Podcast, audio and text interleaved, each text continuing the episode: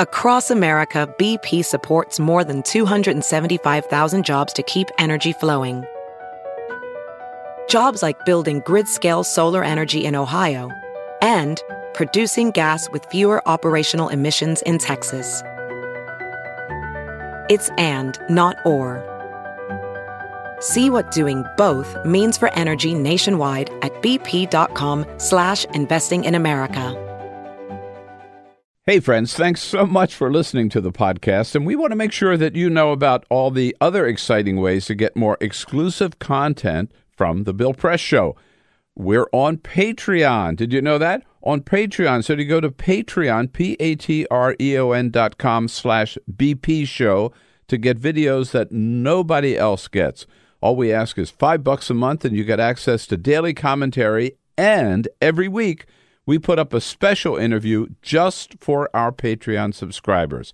Hey, it's a great way to support progressive media and get your hands on some fun, new, exclusive content. Thanks so much for supporting the show by going to patreon.com slash BP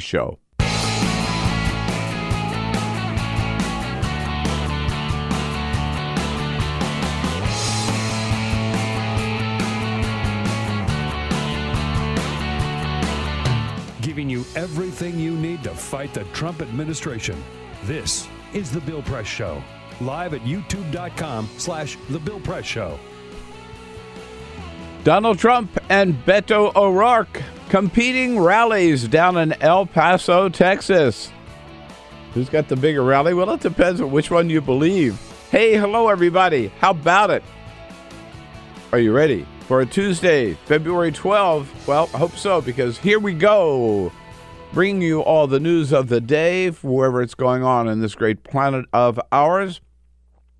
We'll bring you up to date on the latest from our perch right here on Capitol Hill in Washington, D.C., where we join you with the news from Washington, from uh, Virginia, from Texas last night, from around the country and around the globe.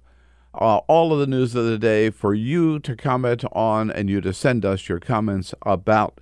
Uh, lots going on. It looks like 180 degrees from where we were yesterday it looks like there is, in fact, uh, a deal in principle, a tentative deal, has to be now put into legislation, has to pass the House and the Senate, has to get the signature of the President of the United States, which could be tough because it doesn't give him what anywhere close to what he wants in terms of funding for the wall. But if all of those ifs take place, uh, we might avert another shutdown by the end of the week, a shutdown which nobody wants to see except Donald Trump because he enjoyed the first Trump down, Trump shutdown so much. Maybe that's what we should call it a Trump down. A Trump down. Trump down is not bad. He enjoyed the first Trump shutdown so much, he would like to see a second one. Lots going on. Again, we'll uh, run you through it. You tell us where you come out on uh, on all of the news of the day, and you know how to do so. Send us your comments on Twitter at BP Show on Twitter at BP Show. But first, This is the Full Court Press. Just a couple of other stories making news. Bill, you know, I always love to tell you about the hot new menu items at fast food restaurants. I, I know, and, and every one of them turns me off more. oh, you're going to love this one then because McDonald's has announced that they are adding a new item. Stop. you said the word McDonald's. Stop. They're adding a new item to their breakfast menu, and it will be for a limited time. They are donut sticks. Fried donuts that are covered in cinnamon, sugar, and uh, sold by the half dozen or the full dozen Oh, God. that you can get for breakfast. They will be rolling it out uh, nationwide to all of their This is uh, child stores abuse. You know, you know that 20th. this is just for little kids to say, "Daddy, I want some donut sticks. Daddy, Yeah. I want some donut sticks." Yeah, exactly. Uh, don't feed your kids donut sticks from McDonald's, folks. No. That would be a very bad idea. Hey, how about this? You know, when you go to the grocery store, do you ever use the self checkout? Uh, At the grocery store? Yeah. Oh yeah. Yeah. Yeah. I I've hate used 'em. it a lot. I hate them. I hate the self checkout things. I, I will use them sometimes, but there is actually a trend. I that- shouldn't because they put good workers well, out of business. You're onto something because Yeah. there are some, especially in Canada, but also here in America, there are grocery stores that are taking them out. They're getting rid of them and they're adding in uh, actual checkers and clerks that will do you know the job for you. They said that they heard from people that saying number one, they're not that efficient. They don't work that well. By the way, yeah, th- th- there are always problems a with them. hundred percent true. And it's, so they off, you have to have a worker there to help you out. Anyhow. Exactly. Right. Exactly. And they also said that p- the, the, the stores are hearing from their customers, hey, you should just pay somebody to do this. Why are you Yeah. having us Yeah. do the job that you should be doing and then somebody else, you know? So th- we're seeing a trend. I think this is positive news. Remember, uh, uh, uh, Marc Perrone, who's the president of the United Food and Commercial Workers Union, talked about that when he was in studio with us. Yeah. But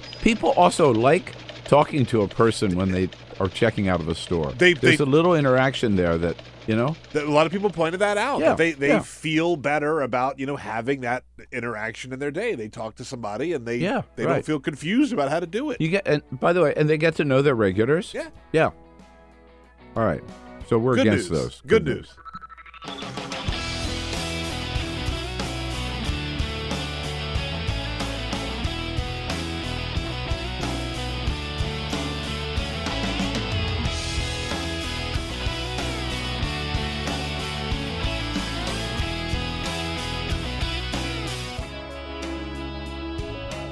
This is the Bill Press Show.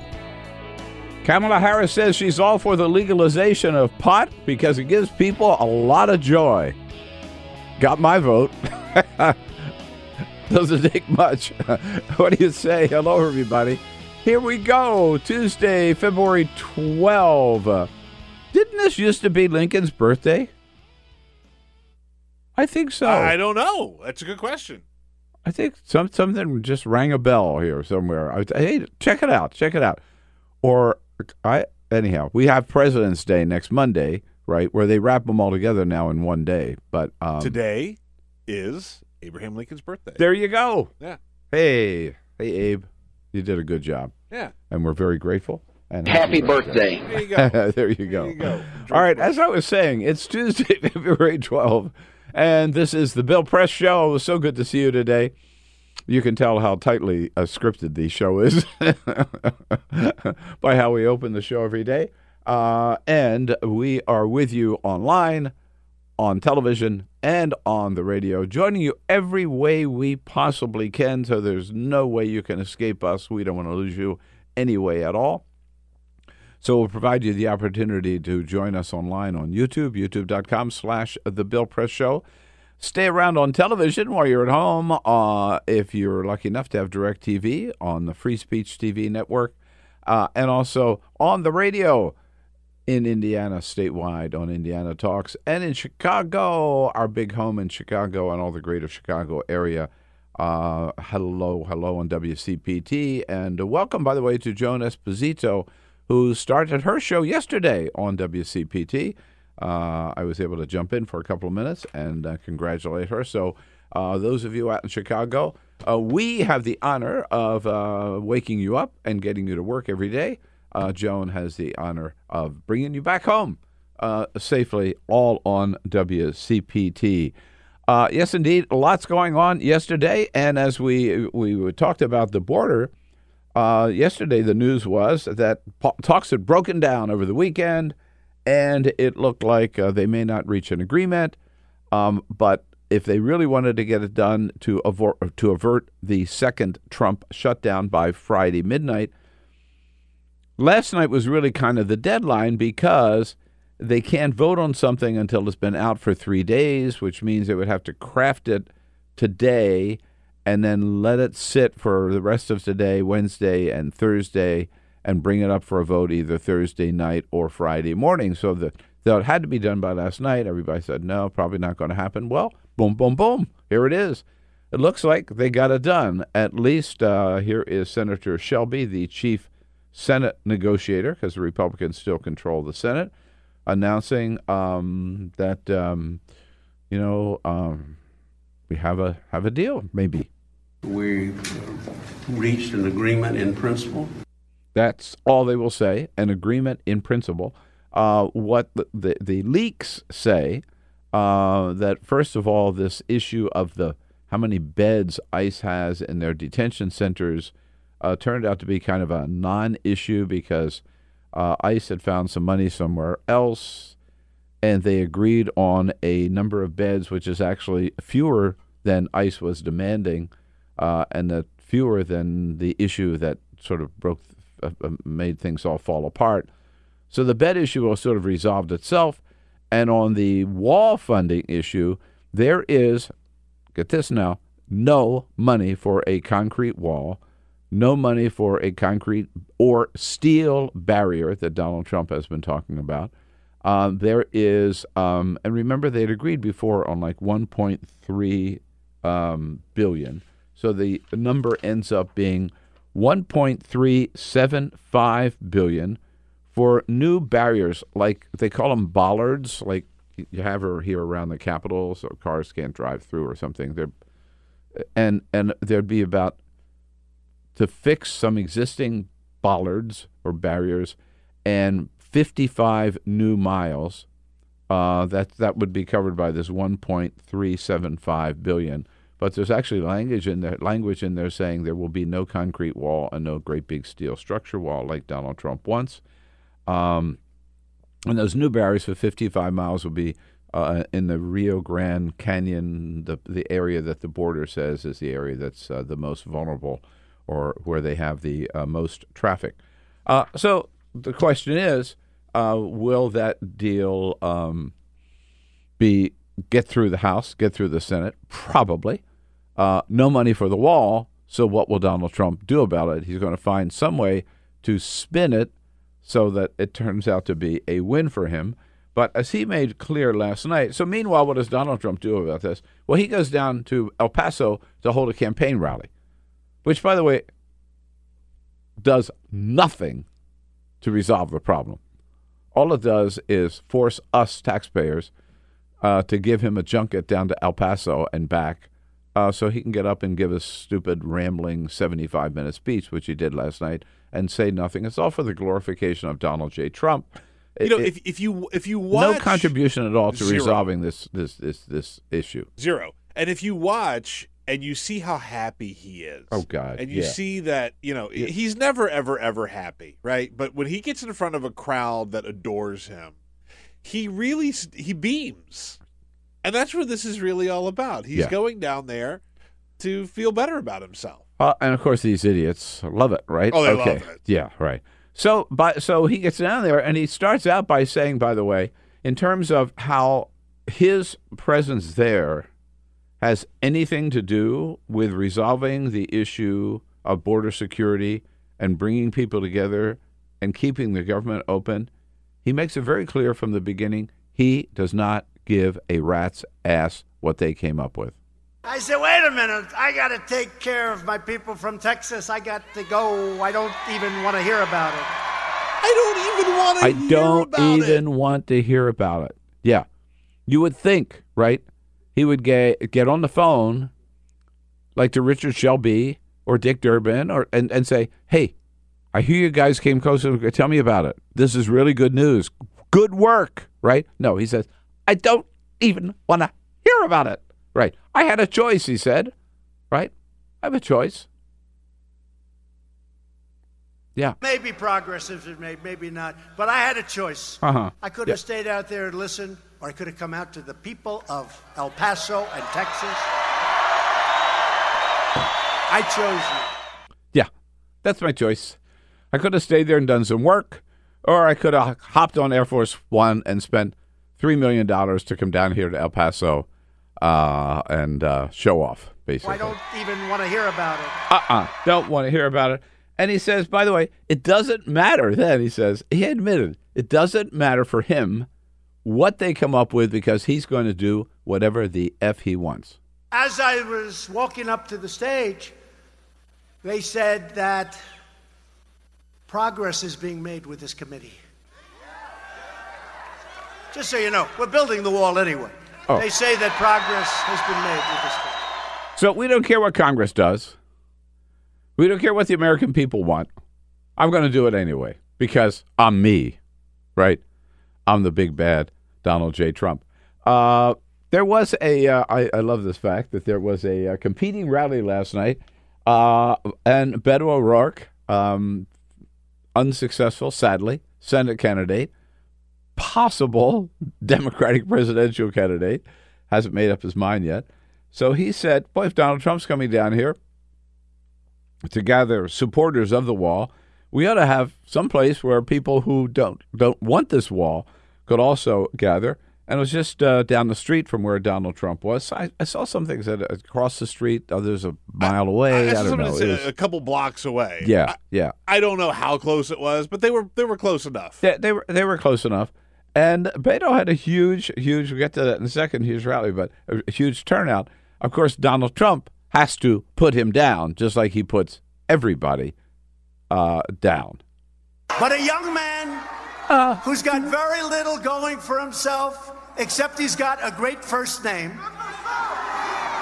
He is, he challenged us. So we have, let's say, 35,000 people tonight, and he has 200 people, 300 people. Not too good. What a clown! As a matter of fact, the hall where 200, 300 200. people. Yeah. I mean, come The- on. Right. The hall where Donald Trump spoke holds 11,000 people. Uh, there were several thousand outside as well, watching on big screens. We don't know exactly how many. Which, by the way, I just want to point out, like, even though it holds eleven thousand, It was not 35,000 people. Well, w- w- like if Yeah. it says it holds eleven thousand, it, it does not. When, when a president speaks, it doesn't hold the full eleven thousand. Right, They have to block off a large portion. Exactly, Of these good things. So, point. Right. Like, yeah. still probably like seven, eight thousand, something yeah. like that. Yeah, give him nine. I don't care. Sure. Nine, whatever. Right. No, he did. He did, and he had, but he's the president of the United States. I mean, with all the publicity about the rally and they brought people in, I mean, he's got a whole organization. That's all they do, right? Is go out there and beat the bushes and get people out to a rally like this. Beto O'Rourke has zero organization. So again, with Donald Trump, let's say nine thousand or something inside, and I don't know, give him another five outside. Beto O'Rourke has had between, according to the police, had 200, between 300? yeah, 200, 300, no. Between 10 and 15,000 people down the street, right? Just on his own. He's a one guy. He's going. He doesn't have a band. He doesn't have a staff. He doesn't have an army. Beto O'Rourke just said, hey, if you're against the wall, you know, come down here and we'll give you a place to chant and, and hold your signs up. Beto O'Rourke said at, at- at the rally saying, we stand here against walls. We stand for America and we stand against walls. And one of the things he points out, which uh, that hasn't gotten enough attention, right, is it's not like uh, some people have made this point, but not enough. It's not that we can just go down there and do anything we want and build anything we want. There's a lot of private property, ranches, farms, homes, whatever, backyards that the government would have to either buy or seize. Beto O'Rourke. Walls do not make us safer. Walls will require us to take someone's property, their house, their farm, Uh, and so great, great show there by Beto O'Rourke last night. By the way, the Congresswoman, uh, her name is Veronica Escobar, who represents El Paso. Uh, just says again, we're a safe community. We don't need a wall. Everything Donald Trump is saying about El Paso and about the wall is just a bunch of lies. This maligning of our community is used as a tool, a political tool meant to advance a, a narrative that isn't true. Yeah, good for her. We'll find out more about that and talk more about the wall. But Dara Lind from Vox, a senior reporter on immigration issues, uh, coming up a little bit later. Um, there is some, um, oh, I guess related to the wall. Uh, let's jump out. Uh, the last week, the governor of New Mexico said that she was pulling National Guard troops away from the wall, uh, away from that extra border duty, um, just because, again, it's a manufactured crisis, which is the same phrase that uh, the new governor of California, Gavin Newsom, used to, to announce yesterday that he was withdrawing California National Guard troops from the wall as well. It's pure political theater, period. Uh, and uh, Gavin Newsom says, you know what? Uh, I could do what Donald Trump wants, or I could do my job. I got bigger fish to fry, baby. I should be focusing on housing and homelessness and other more important things than playing into this kind of cynicism and playing in this kind of politics and this kind of xenophobia and this kind of nativism, because that's what this is all about. Good for him. Good for him. Uh, By the way, that should be the answer for every governor yeah, that has to deal with this. We've got bigger problems than Right. this manufactured crisis. Right, right. Um, on other issues, it may not be. Uh, you may be not surprised to learn that uh, Michael Cohen has uh, delayed his testimony again uh, for the third time. Uh, they had a date when he was going to testify, and uh, and uh, we don't have a new date yet. The only date we do have is that March the sixth is the day that he has to report to federal prison. So You uh, better, you better act quick. sometime between now and then. uh, they're running out of lunch dates here to have him uh, to have him uh, him testify. Um, also, on the 2020 front, uh, Kamala Harris, uh, uh, who is um, certainly one of the front runners right now, with with more to come. But she gave a very interesting interview, radio interview, interview up in New York yesterday, where she was asked about the legalization of pot. Uh, and uh, Kamala Harris said, Are you kidding? I'm from Jamaica. she said, Of course I support the legalization of pot. Uh, she also said that, yeah, she uh, smoked pot uh, at one time. Uh, she inhaled, she joked about, and, uh, and said, So you would support the federal legalization? She said, Yeah, because it gives people a lot of joy. It gives a lot of people a lot of joy, and we need more joy in our lives. So, hey, you know what? That's the way to deal with that issue. I absolutely, I think it's great. Boom. I think Right. it's great. Then I it becomes it's, it's, not an issue from now on. It's so it's so funny to me. I mean, you know, uh, watching going back to Bill Clinton, right? Who, Yeah, who yeah. was so all over the place about his smoking pot one time, but I didn't inhale. And then you get to Barack Obama, who said, like, yeah, I inhaled. That was the point. to now where Kamala Harris is going, yeah, I inhaled, and it was a lot of fun.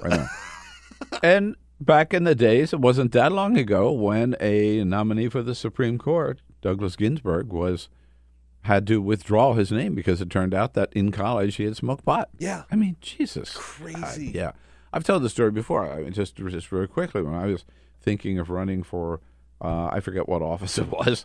Uh, in California, and um, or maybe it was when I did run for insurance commissioner. But anyhow, I got a call from the San Francisco Chronicle said they were they were doing a survey of all the candidates, and um, they had needed to ask they, they pose a question, and um, I, they would call me back in two days for an answer. And the question was, uh, "Did you ever smoke pot?" And I said, "Yes."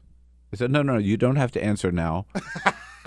you can take two days to figure out your answer, and then we'll call you back." I said, "No, that's my answer. I, I don't need two days." Yes. Yeah. Next question. I don't right remember. I don't remember whether they asked if I inhaled or not, but uh, as a non-smoker, it was always hard for me to inhale. But at, at any rate, but I did manage to do so. But I mean, the whole thing was just non-issue. So good for Kamala Harris, and good for Amy Klobuchar, who got back in uh, Donald Trump's face when he made fun of her uh, announcing out in the blizzard, saying she looked like a uh, snowman. Uh, remember, she fired back and said. Uh, yeah, well, how would you look if you were out in that snowstorm? How, what, what would your how would your hair survive if you were out without a hat on in that snowstorm? I don't think I want to see that. I don't think I ever No, want no, to no. see that. He- Orange dripping down his neck onto his jacket. She talked about it again yesterday. At least I got a nickname. Got your name, nickname. Snow Woman? Snow Woman. It could be so much worse. It could be so much worse, right? True. Yeah. Uh, as as uh, as Donald Trump has proven with his racist comments about uh, Elizabeth Warren as well. Uh, and Amy did address yesterday, uh, Amy Klobuchar, the issue. She has some criticism about that she's tough to work for and is uh, hard to hold on to staff. I wouldn't be where I am, and we wouldn't be able to pass all those bills and do all that work if we didn't have great staff. I am tough. I push people, that is true. But my point is, is that I have high expectations for myself. I have high expectations for the people that work for me, and I have high expectations for this country. Amy Klobuchar joining, of course, on Sunday, joining Elizabeth Warren and John Delaney and Kirsten Gillibrand and uh, Cory Booker and Pete Buttigieg. I think are out there all the ones that are in so far. Did I miss anybody? To, I think you got them all. this is going to be really tough. it is going to be. It is going to be tough indeed. Um, a, a, a, a very disturbing poll uh, that I saw this morning. Um, you know, Virginia, and we'll talk more Virginia with uh, Brad Woodhouse and with Markos Moulitsas from Daily Kos coming up uh, a little bit later in the program. Uh, we don't know how, as we said yesterday, going to resolve things in Virginia, but a little indication of how how complicated this issue should not be, but still is in this country. So the Pew Research Center went out and did a little poll yesterday, asking people, in light of what they've seen in Virginia, is it okay for white people to dress up as some African American celebrity for Halloween uh, and wear blackface. You would think today in 2019 that would be a very, very lopsided poll saying no. Well, um, we can take some relief in the fact, I can at least, I'm sure you can too, that 53% of Americans said no way, no how. But I might point out 53%. That's not Man. what you might expect. That's not an overwhelming vote against it. 34% said it's okay all the time or some of the time at least. It's okay, 34%. How could you possibly answer that way today? I don't I am I just don't get it. Don't get it. You know, it, it it's like you, look at but, all the different issues that have moved so quickly over the years, right? Whether it's yeah, pot legislation yeah. or LGBTQ rights or anything like that. And as a society, we just sort of got on board really quickly and saying, like, okay, this stuff was really outdated. The bias yeah. against these things were very outdated, but the race stuff just race stuff hangs will, on, doesn't know, it? Not go away. Um, so that's just very. I find that very disturbing but it also it's a background against which um, this whole thing in Virginia is playing out, and one reason why there's not more outrage. Yeah, you know. Uh, and by the way, I'd like to see that breakdown by uh, regions of the country. yeah. Uh, look into the Pew poll. Uh, the other a little survey that I found uh, very disturbing, uh, but says a lot, I think, is the Houston Chronicle and the San Antonio Express had heard some reports about um, an unusual level of sexual abuse among Southern Baptists. Oh, Peter, don't take this personally now. That's just okay. Oh no. Um, and they found they they spent nearly a year building a database of Southern Baptist leaders and volunteers who pleaded guilty or were convicted of sex crimes in the last 20 years. So these are leaders of the Southern Baptist Convention or leading volunteers, either ordained, I guess, or, you know, active members. Uh, last 20 years. More than, here's what they found more than 250 people who worked or volunteered in Southern Baptist churches have been charged with sex crimes. Oof. 250 people. Since 1998, roughly 380 Southern Baptist church leaders have faced allegations of sexual misconduct. 380 Southern Baptist church leaders. Uh, third finding, they left behind more than 700 victims, many of them shunned by their churches because they raised the issue, right? And, surprise, surprise, they also found that there are more victims and more sexual abusers from Texas than from any other state. God. Oh, that's depressing. Right. Uh, and as even the head of uh, the uh, Russell Moore, who's president of the Southern Baptist Convention Ethics and Religious Liberty Commission, his response in, in, in, to to this finding was, "quote," he says, "Nothing is worse than the use of the name of Jesus to prey on the vulnerable. That's exactly what they were doing, right? It's just yeah. so disgusting. But so, first of all, this to me, goes to the question that we often ask how can evangelical leaders support Donald Trump? How can they stand behind a guy who is so uh, brags about committing sexual abuse? And these people who pretend to be, right, the followers of Jesus Christ, how can they how can they t- possibly support a guy like Donald Trump? I think this says a lot. You know why? Because he's just like they are, and they're just like he is, and he validates everything that they've been doing, and they see that. Oh man, Donald get away with that. Man, he's president of the United States. So can I. Right? What what God, what other conclusion can you draw from that? No, that I think that's absolutely right. I Yeah. think that's absolutely right. And you know they care only uh, they care more about abortion and same-sex marriage than they do about Christian principles than they do about respect for women. Certainly, uh, and again they see a pre- in a, in this current president a president who validates uh, all the wrong that they have done. You know, I, you, you talk Uh, about the th- that is just to me shocking. No, it's it's completely insane. And you talk about the respect for women. I mean, that is a very serious problem uh, uh, in in religion in general, but especially in the Southern Baptist uh, Church. I mean, that- where I think the policy still is that women are secondary in any relationship to their husband, and and and their job is to basically follow their husband's dictates. women right? exist to serve the husband. In, and that is that is something that they preach almost from word, the pulpit. almost word for word. Yeah, literally. I mean, it's it- not. I mean, it is yeah, word for yeah, word. I mean, I yeah. heard that many, many times. That is what they preach from the pulpit was in just Southern Baptist Church. what was just reaffirmed. Yeah, Pardon me, by the Southern Baptist Convention a couple of years ago. yeah.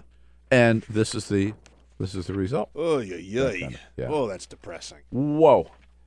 Indeed. All right, with that little bit of good news, we'll take a break and uh, come back. So, coming up, a great lineup of guests. Again, the uh, legendary Markos Moulitsas, who is the founder of Daily Kos, been around since 2002, is going to join us uh, in studio, his first visit to the studio. Excited about that. Dara Lind covers immigration issues for Vox. We start out with uh, Brad Woodhouse, a good friend, Brad Woodhouse from Protect Our Care, former communications director for the DNC, on all the political news of the day. So uh, give us a quick break and we'll be right back. This is the Bill Press Show. Hey, you bet it is. A happy uh, Lincoln's birthday. Yes, some of us remember when we used to celebrate president by president instead of lumping them all together for President's Day. It is the Bill Press Show uh, on Tuesday, February 12th, brought to you today by the International Association of Firefighters. Yep, indeed, uh, the great men and women of our firefighting departments across the land. Uh, you see them rolling by on their way to uh, call. Give them a good wave and thank them for protecting American families, which they do every day. Uh, never let us down. Under the leadership of President Harold Schaitberger, check out their website at IAFF, IAFF.org. Uh, and how about it? Look who's here, Brad Woodhouse. Hey, uh, hey. from uh, Protect Our Care. Good morning. Director. Brad, it's good to see you. Good to see you. As always, and lots and lots to talk about. In fact, we've been stirring it up uh, so far here, of course, before you got here, even. Right. uh, Peter. Um, you do a good with- job of that. Yes, indeed. Stirring it up on Twitter at BP Show, at BP Show. A couple of comments about Donald Trump's rally last night in Texas. Uh, Tom says Trump's show was nothing more than a brown shirt rally with people wearing red dunce caps. This is insulting to Americans. Uh, also, Bill, you're, Yes. you're, uh, you coined a new term, the Trump down. Trump down. The shutdown, the I Trump mistakenly shutdown. said instead of Trump shut down, I said Trump down. And Yeah. thought, Well, that's not That's bad. really good, That's right? good, yeah. right? Yeah, people have really grabbed onto that and they're and they're running with it. So, uh, so there you go. Also, we have a Twitter feed called Trump Down, right? I We- mean, we Yeah. should. I, I, I, I wish started- I could say I thought about this for several Yeah. days and came up with this term. You get credit, even if it was you could have a happy website. accident. I mean, there's a I lot paid of, a lot of PR different firm ways to go there. Yeah. thousands of dollars Yeah, to come yeah. up with that. well, that's how the Republicans would have done it. but- Uh, and Jim says Trump is clueless. This says it all about Trump's rally in El Paso last night, about him and his 34% base. If you have a comment on any topic at any time, find us on Twitter at BP Show. So, Brad, you know there were uh, competing rallies last night uh, in uh, in Texas, and of course Donald Trump could not ignore the one that was just down the street and brag about um, how much bigger his rally. You mean lie about? lie about how much bigger his Right. rally was than Beto's. We have him where he talks about the size of the crowds. Right. But a young man who's got very little going for himself, except he's got a great first name. He is, he challenged us. So we have, let's say, 35,000 people tonight, and he has 200 people, 300 people. Not too good.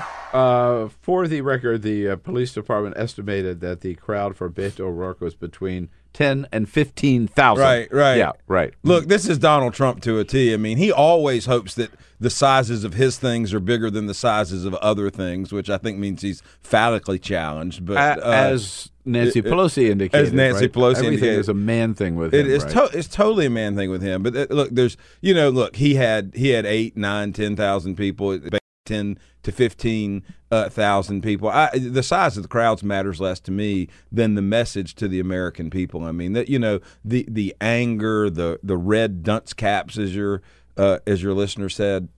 And, and just the dividing of America that re- that one rally is represented by, and then the youthful exuberance, forward-looking, u- unifying America. I mean, that's where America is. That's why Donald Trump's less than forty percent in the polls. Right. It- it- he's America's where Beto O'Rourke's rally was, not where uh, Donald Trump's rally is. Uh, so, do you think Beto O'Rourke is going to uh, take this uh, a next step and actually declare well, and, I, and run? I hope he does because I think I think we need we need every voice we can. I I think that we have such a great primary going on, and I and I I think just add adding more to it and having.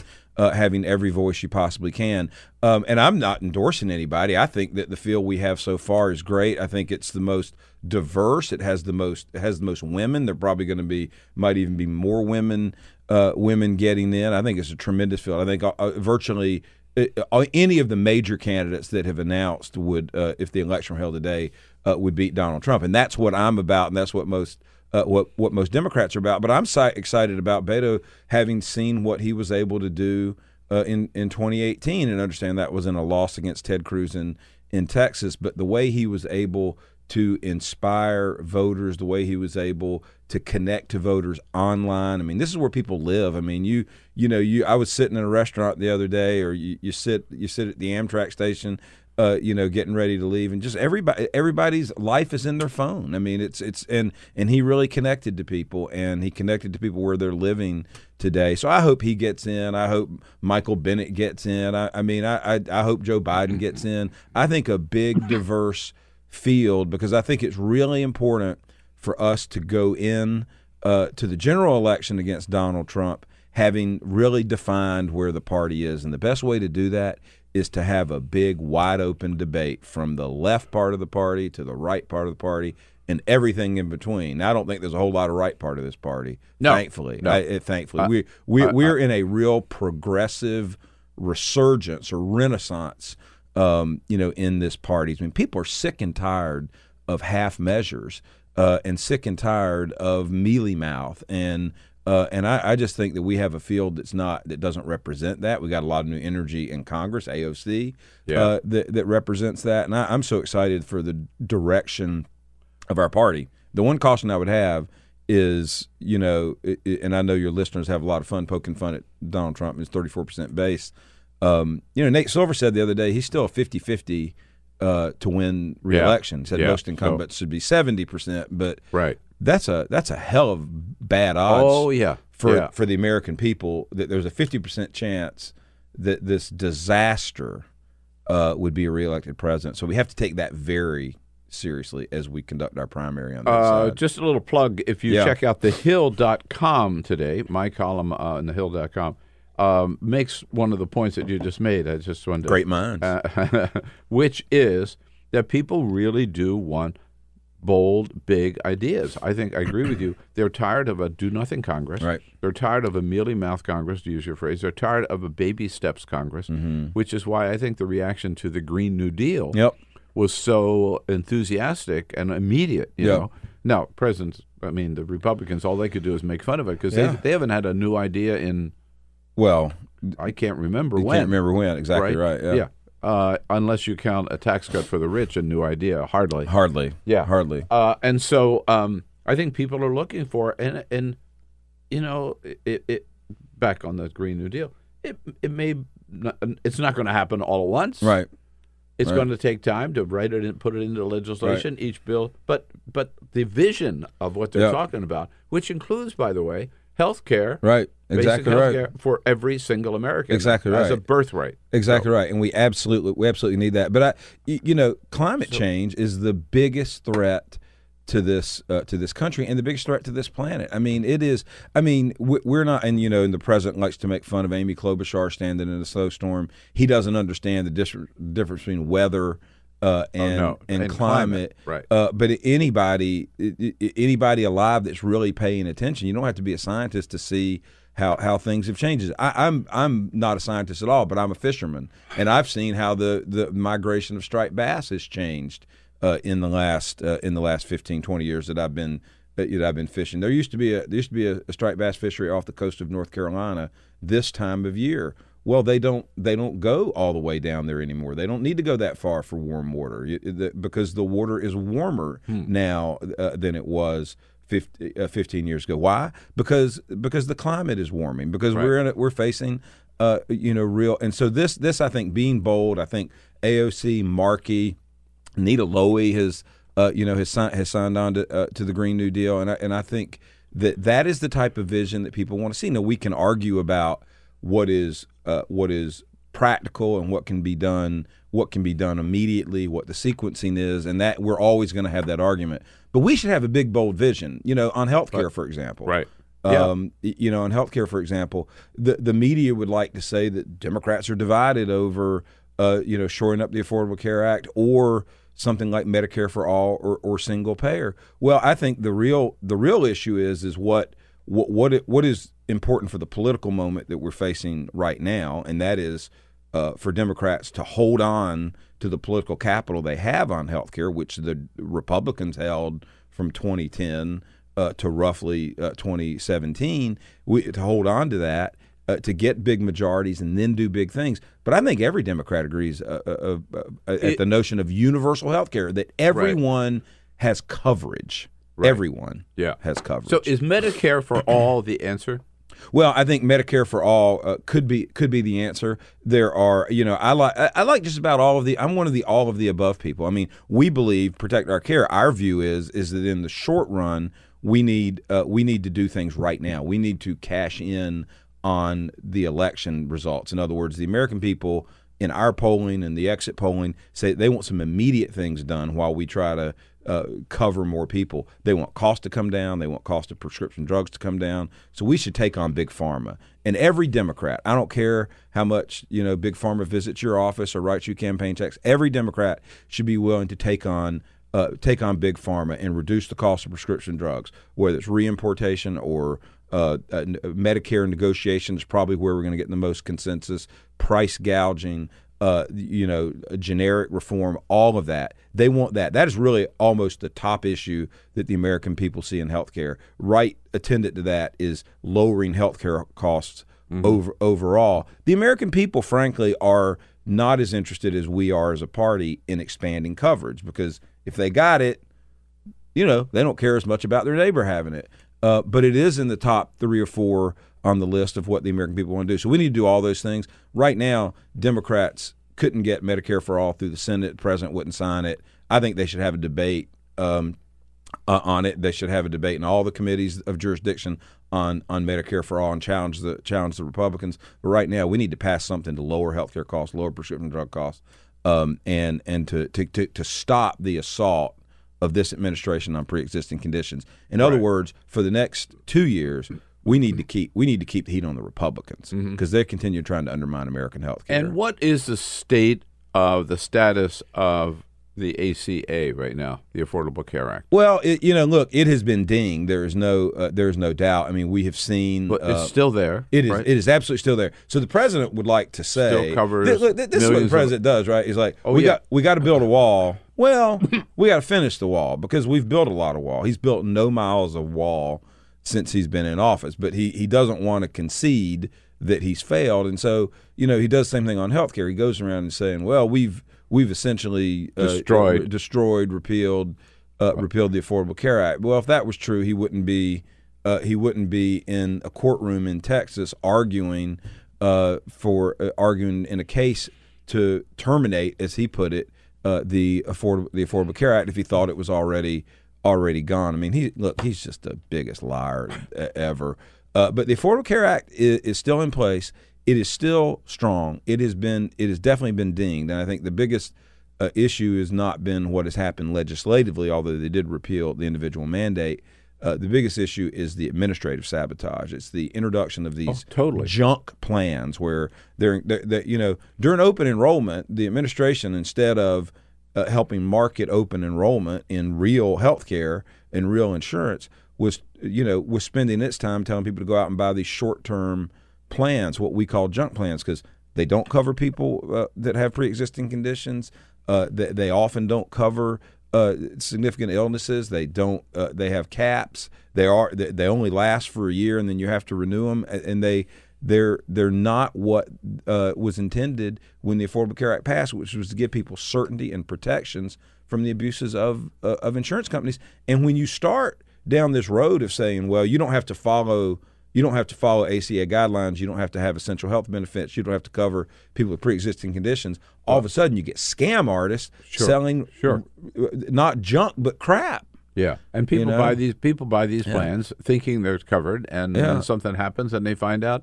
And and so th- this administration worthless. This administration, just for politics, has uh, you know has has pursued policies that have reduced the number of people who have insurance. We were steadily increasing the number of people who have insurance. They have decreased it by millions. Can Congress reinstate, for example, um, some of the funding for like when the enrollment period Yeah, comes? yeah. So that they'll advertise and tell people, "Hey, don't forget, you got to sign up again." Absolutely. It, when this election was over with and, and Democrats had won the majority, the first thing we did is went to the Hill and we implored, uh, not that we had to, but we implored Democrats to to go big and go early on reversing sabotage for a couple of reasons. One, it is immediate. It is it is having uh, it is having an effect on the Affordable Care Act and people's health care right now. So Sure. we, we, we not only fund, you know, the administration. The other thing that they need to investigate is what has the administration done? You know, the administration collects fees that are supposed to be spent uh, to fund open enrollment. Well, they haven't been funding open enrollment in terms of the where's advertising. money outreach. gone, huh? So where's that money gone?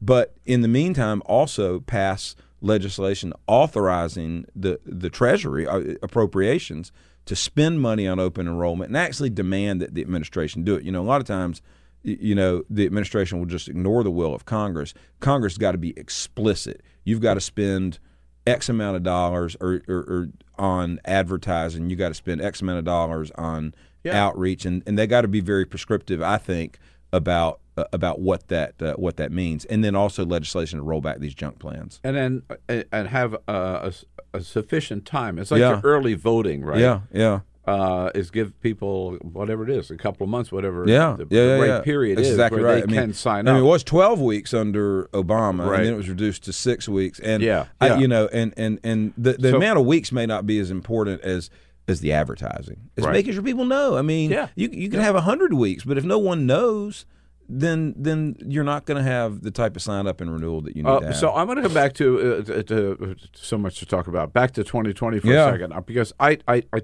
I agree with you. I am so excited by this primary, and I haven't endorsed anybody yet either, and we don't know, in fact, who all the candidates are going to Right. be. You mentioned Michael Bennet. Uh, he's gotten not a lot of attention. Joe Scarborough has, of all people, has an op-ed in the Washington Post this morning saying, "Run, Michael, run." yeah, yeah. Um, I saw this morning that the mayor of New York, Bill de Blasio, is going up to New Hampshire today Yep.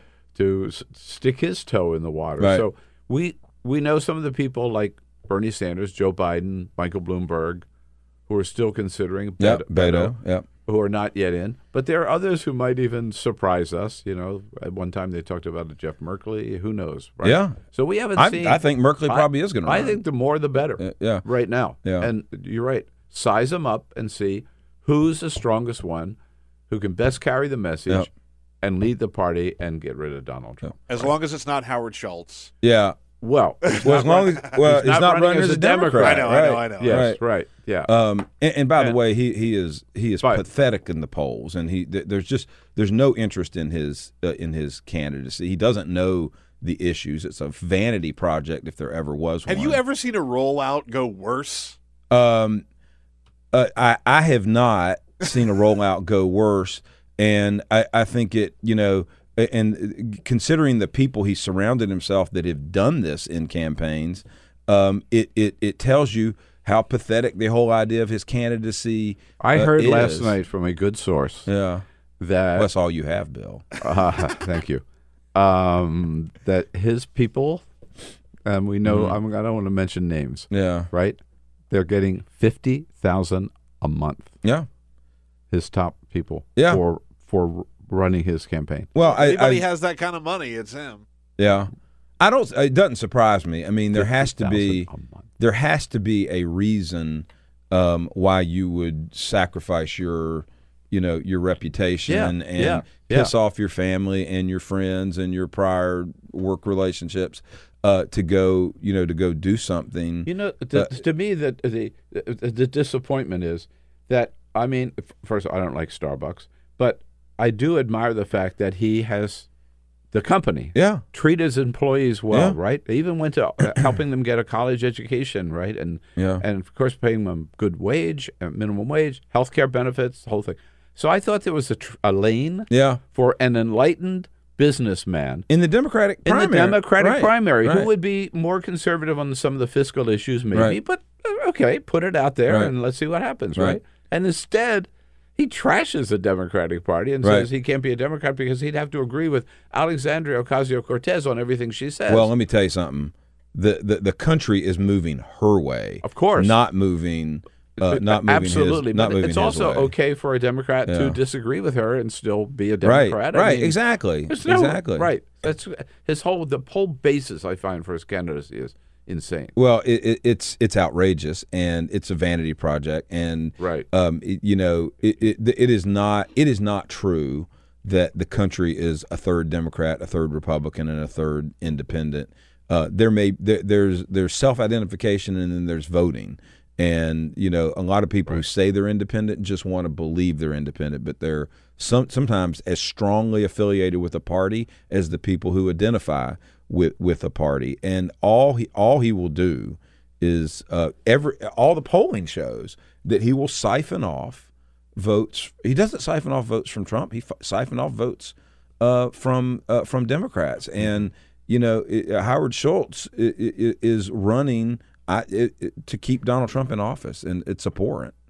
Hey, I, did, I, I- I just want to mention some breaking news here because we're talking about elections. This is a this is a different kind of election. Uh, just mentioned on Twitter, uh, Mark Kelly, the husband of Gabby Giffords, Yes. uh, astronaut, announced he is going to run for Senate in Arizona. Well, He put out a video this morning. Uh, says he is going to run for Senate. Good for him. well, Yeah. good for him. Yeah. good for him. Good uh, for former astronaut, Former and, astronaut. uh, real leader with uh, Gabby Giffords in a the uh, crusader against. Crusader. the- Absolutely. uh, for for gun safety measures. Yeah, Yeah. yeah, Well, that that's Uh, and a good spokesperson. I've yeah. seen him. He's real uh, really good, and and so I- he I would think run against McSally. McSally, who, Oh, who yeah, picked yeah, up yeah, yeah, when, yeah, yeah, yeah. exactly, I right. mean, look, uh, uh, Martha McSally has no place in the United States Senate. No, right. She She- was defeated in Yes, a yeah. She was defeated in a Senate race um, By Kirsten by, Sinema. by Kirsten by Kyrsten Sinema, and then is is, appointed. Uh, to to replace uh, John McCain, and it's like the voters just rejected her. Right. She has no place in the United States Senate. Um, you know, she she will forever be the person that uh, that said, "Let's get this effing thing done." In terms of repealing the Affordable Care Act, it was something that weighed her down in that race. That's not uh, that's not going away. Presidential election, I think we will be targeting. I think any uh, Democrat worth their salt uh, after what Sinema did there, um, will be targeting Arizona. Uh, I mean, you know, big Democratic progressive uh, turnout, and uh, whether it's Mark Kelly, I don't know who else is in the race. So I'm not considered making an endorsement, but uh, Mark Kelly is obviously a substantial person. He's been around politics. Yeah, I think he yeah. understands it. He's he's done a lot of television. He understands the media part of it. Um, but whoever runs against McSally should beat her because the voters already said we don't want, don't lady, want- we don't want you in the Senate. Yeah, right. We don't want you in the Senate. So, um, it's about a minute and a half left here. Has What, are you joking? I know. I'm sorry. Time flies. Has the dem- Man. has the Democrat? I want to come in for an hour next time. Deal, deal. All right. Uh, which I hear a lot of people saying. This is the meme now in the media that the Democratic Party has moved too far to the left. Well, I I I, I think the country is moving in that uh, in that direction. And look, there is the, the great thing about the Democratic Party is that there is a big range of uh, of ideas, but I, I in no way believe that the party uh, is moving is moving too far to the left. For one thing, the voters serve as ballast, right? And so, um, you know, we're gonna. Uh, we're going to move to where we think uh, the voters are. We're going to put ideas four, out. that- when you pick up 40 seats in the House of Representatives, you kind of reflect where the people are you going. reflect you reflect where the Right? people you reflect where the people are going Ab, you know absolutely and i i don't look I, th- th- these labels I, I just don't believe i mean if you look at most of and look you can't just run on polls but if you look at most of the polls on the issues that the american people care about uh, they they Republicans would say that they all are radically left, but the, but the American people want to do big and significant things to curb climate change. They want to do big and significant things Yeah. uh, to roll back corporate uh, greed and abuses. They want to do big things to ensure universal uh, universal health care. We're moving to the just- left. We're moving to where the country is. Just a quick note on that. I saw a poll, I think it was 82% of Americans agree with the goals of the Green New Deal. Yep. Well, Now, we I mean- haven't seen the specific legislation yet, but the general goals, 82%. So I think the issue going here to- is that the Republicans are moving way off the other way. Next time, a whole hour. A whole Brad hour. Woodhouse. All right. All right. Guaranteed. This is the Bill Press Show. Hey, friends, don't be a stranger. Keep up to date with all of the Bill Press Show happenings around the clock on social media. Here's how you can follow us on Twitter at BP Show or on Facebook at www.facebook.com slash Bill Press Show and on YouTube, youtube.com slash The Bill Press Show. And remember, if you haven't already done so, make sure to subscribe to this podcast on iTunes. And while you're there, please rate and review the show. That means a lot to us. And thanks so much for your support.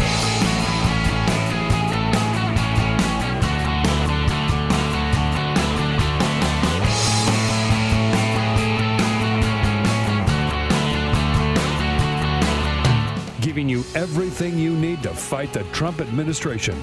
This is The Bill Press Show. Live at youtube.com slash The Bill Press Show.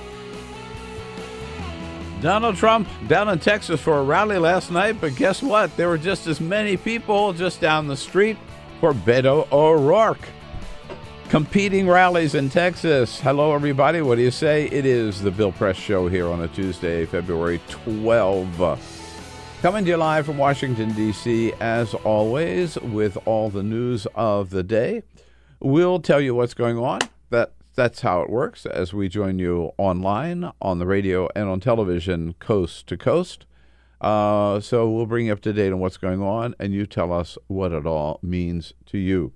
You know how to do so uh, by sending us your comments on Twitter at BP Show, at BP Show.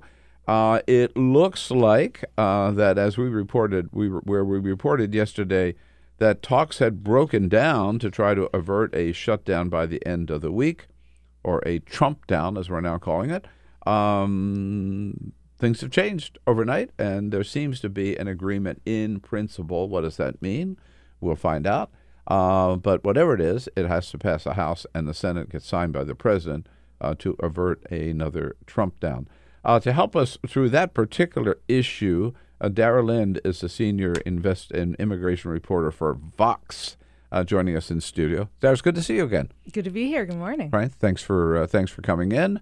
Uh, and uh, we will that and other issues coming up for the next hour. And again, we want to hear from you what it all means to you on Twitter at BP Show. So we'll bring you up to date on the latest on the border front. But first, Peter. This is the Full Court Press. You got it. Just a couple of other stories making news. You know, yesterday we did a rundown of all the different Grammy winners, but we forgot one. We forgot one. We got to mention Jimmy Carter. Jimmy Carter won a Grammy. Really? Yeah, he won a For- Grammy for the best spoken word album. Uh, Oh, his huh. audiobook, Faith, A Journey for All, Huh. won for Wow. best spoken word album. Now, this is not his first Grammy, by the way. He won a Grammy previously for another one of his books. This makes Jimmy Carter the third oldest winner in Grammy history. Wow. He's 94 years old. Yeah, but how many Grammy winners have also won Nobel Peace Prizes? He's going for I- what's the what's the EGOT when you add the uh, Nobel Peace Prize to it? Uh, the the the, The knee guy? I guess it doesn't have this quite the same ring. Uh, I so uh, 94 years old when he won. How about Uh, that? Good The oldest ever is Pinetop Perkins, who won a Grammy in 2011 at 97 years old. So he's just not far behind it. But You know, Barack. Obama got a Grammy for reading his book. Yeah, yes, exactly. Hillary Clinton has a Grammy as well for her book. Uh, so, congratulations to Jimmy Carter. Still getting things done at 94 years young. Why didn't you nominate me for my book? Oh. Ooh. Yeah, we should have. You know what? You you gotta get one of those. We've seen your Emmys at home. You gotta get a Grammy now. You gotta get a Grammy now. Okay, so I have to mention this story because it's gone viral. There is a house for sale in uh, Pennsylvania, in Maple Glen, Pennsylvania. They say that they have uh, five bedrooms, a beautiful kitchen, a beautiful family room, a master bedroom suite. The homeowner is leaving behind a pool table, and according to the listing, it says, quote, it has a sexy twist to it that is not like any other home in suburban Philadelphia. In the basement is kind of like what I call a private sexual oasis. In other words, they have a sex dungeon in their house. No kink shaming. No kink shaming on the Bill Press show. But th- if you buy this house, you get all these wonderful amenities plus a private sex dungeon. Is this Fifty Shades of Grey? Fifty Shades of Maple Glen, Pennsylvania, I guess. I don't know. The house comes complete with whips, chains, other adult items that may um, be what you're into. So, as of now, it has had thousands of views on the uh, the page. I, I don't know whether it's worth buying, but it's worth going up there to take a look at. Yeah, sure. Why not? Yeah, just take a look at the sex dungeon. Uh, it has it is still on the market. By Does the way, Does the equipment like come with it? It comes with it. It does. Yes, they were leaving some of that stuff in.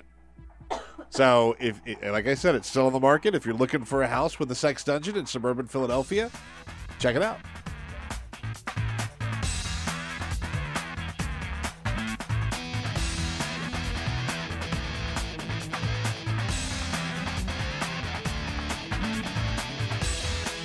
This is the Bill Press Show. We got a deal. Uh, well, we maybe we have a deal. At least we have a deal. An agreement in principle is what they're saying. Uh, the special commission formed uh, to resolve the border security issue and avert another shutdown this week. We'll see how that's going to play out this week. Hello, everybody. That's the breaking news here on this Tuesday, February 12 on the Bill Press Show. Welcome, welcome to the program.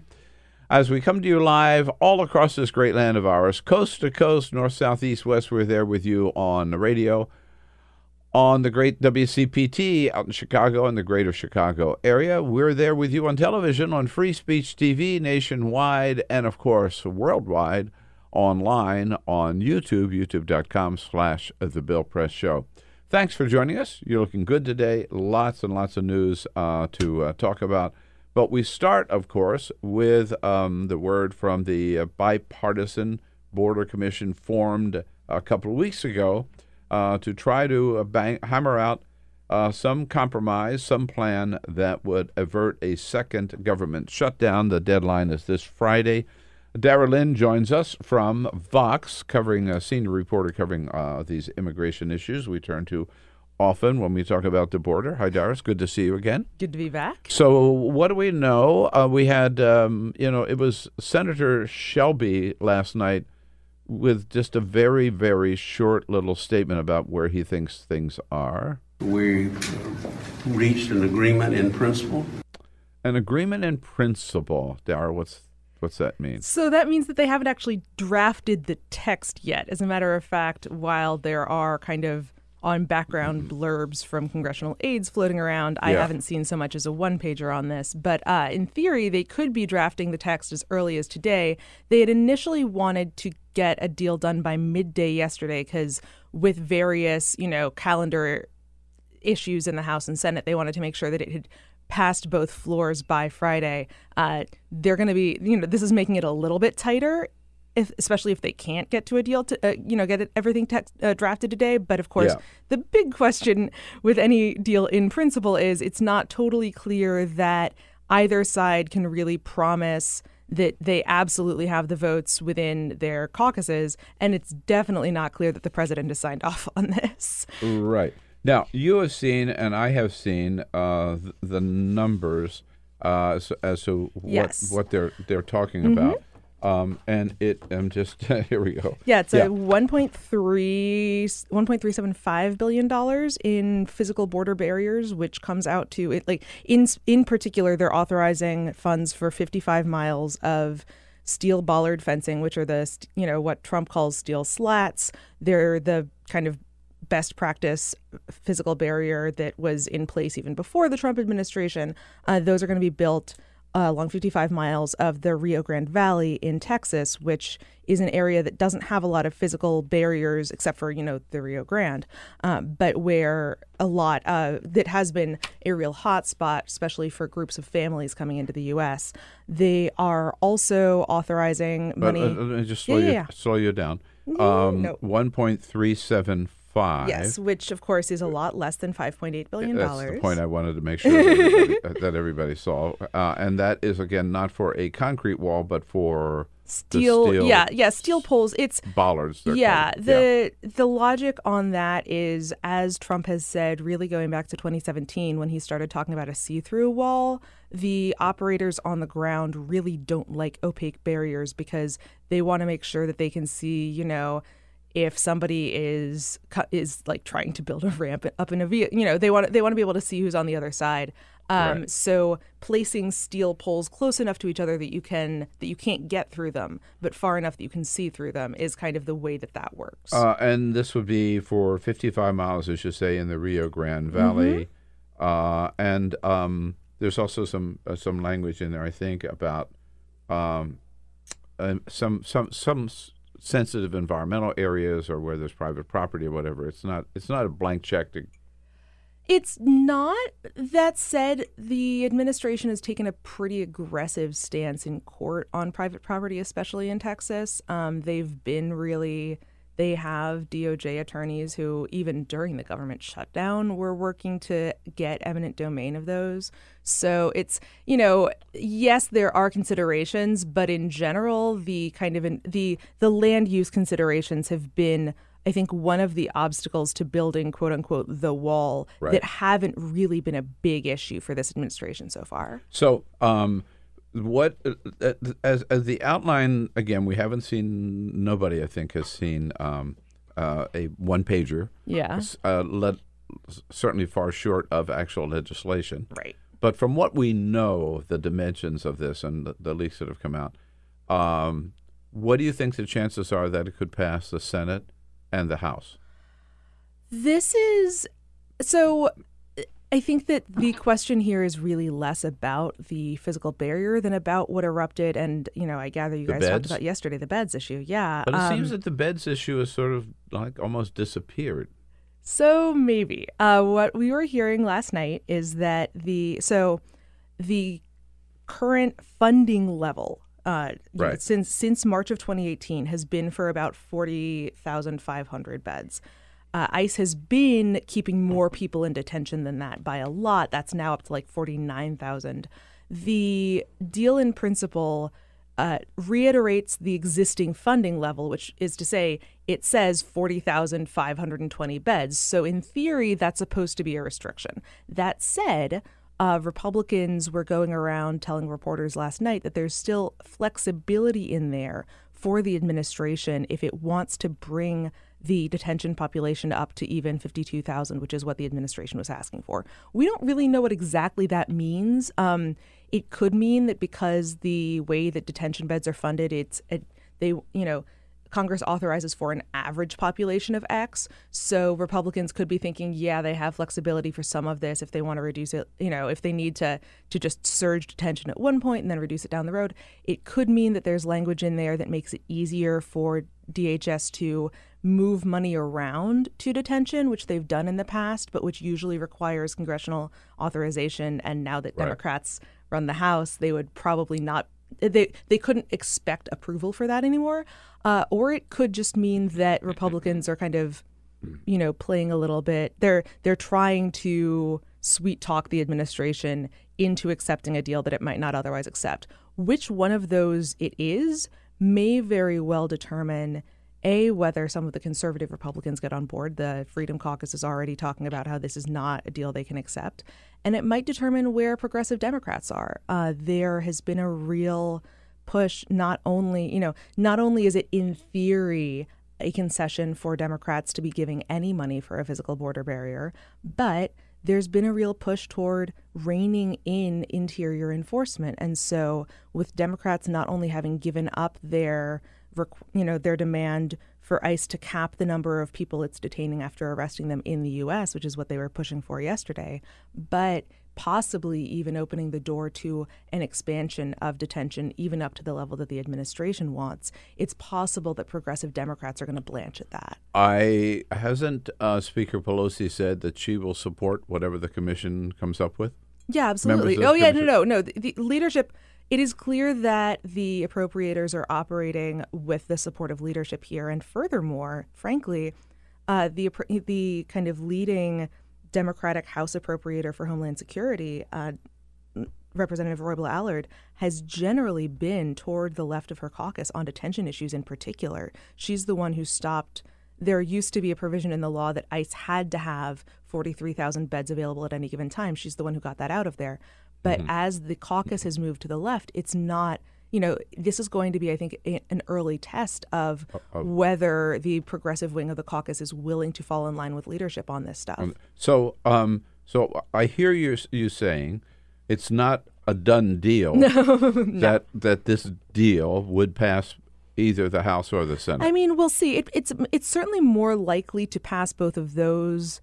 I think if there's a point where it's particularly likely to break down, it's probably going to be the president signing it. But if the Right. president says that he's not going to sign it, it that makes it harder for Republicans to vote for it. So, Right. you know, it's it's we we usually i mean i think a lot of people forget that even the march 2018 omnibus uh, even though trump signed that there was drama literally up to the minute that he signed it about whether he would or not there really is no such thing as an easy deal under this administration because the president's so unreliable Right, and he's still saying. So let's get to the president. Last night, um, he indicated when he stepped on stage in Texas how closely he is following the work of this commission uh, and how much he knows about the details and how interested he is in learning about every little detail. Um, here, here he's telling the crowd uh, what his priority is.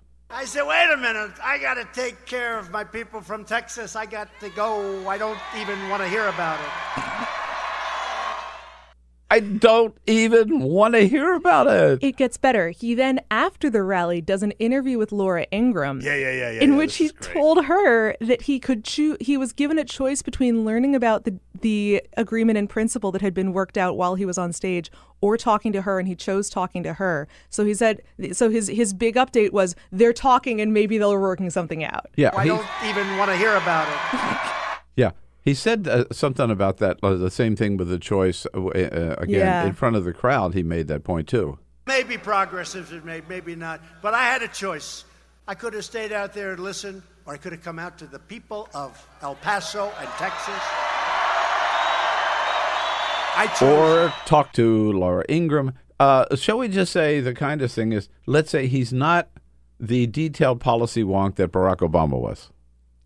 Yeah, I, I think that's fair to say. I mean, I on the one hand, frankly, the, there has generally been an inverse correlation between direct White House involvement in congressional deal making and Congress's ability to actually make deals. Like, you know, the uh, in the week before the shutdown ended, they were very active in trying to, you know, get support for the compromise that they had unilaterally proposed and didn't, you know, weren't really getting anywhere. But of course, you know, if it were a simple matter of I'll sign whatever you guys can come up with, that would be one thing. But there now is a really open question about whether the president will say either $1.375 billion is less than Democrats were willing to give me in December, which is true, right? Right, They- you know, right. Chuck Schumer Yeah. went in offering Yeah. 1.6 billion.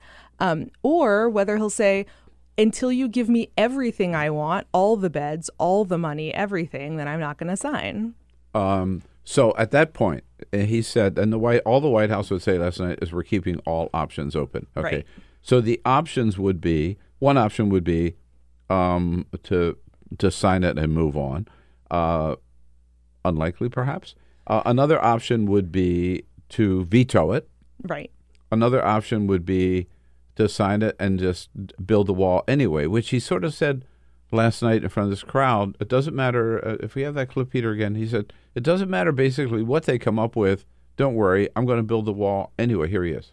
As I was walking up to the stage, they said that progress is being made with this committee. Just so you know, we're building the wall anyway. They say that progress has been made with this Right. So, like, you know, why even bother with this whole thing? Why even bother with the Congress? I'm just going to do whatever I want anyway, right? And find the money somewhere. So that's another option. Build the wall anyway. Get some money from somewhere else and build it. Or the other option he's talked about is an emergency declaration. Right, and and those last two options actually only in, in the last day or two have uh, emerged as distinct possibilities. The thinking a few weeks ago was you would sign the emergency declaration, and what the emergency declaration would give you the power to do would be to tap into some existing funds elsewhere in government that you could then use to build the wall. Apparently, uh, le- led by the, some people in the White House, led by Mick Mulvaney, uh, the acting chief of staff slash OMB director slash you know former Yeah. whatever, um, have said that you don't have to get the emergency declaration in order to tap into those funds. You can get Department of Defen- Defense funds, for example, by saying that you're trying to protect the troops who have been sent to the border for border security, uh, which is an interestingly circular logic. Um, so it's it's really not clear whether they're going to, you know, even if they decide to act unilaterally, they can go the less likely to get sued in court but less splashy route, or they can do the emergency declaration to, you know, provoke everybody and and own the libs.